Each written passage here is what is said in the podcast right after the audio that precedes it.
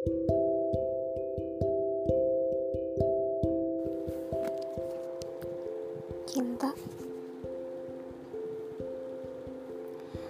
Menurutku kadang itu pahit. Dan kadang itu manis. Tergantung pada kita. Apa kita bisa merubah rasa cinta itu menjadi manis. Atau mungkin jadi pahit. Entahlah.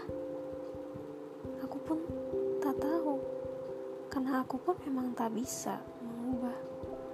Rasa cinta itu menjadi manis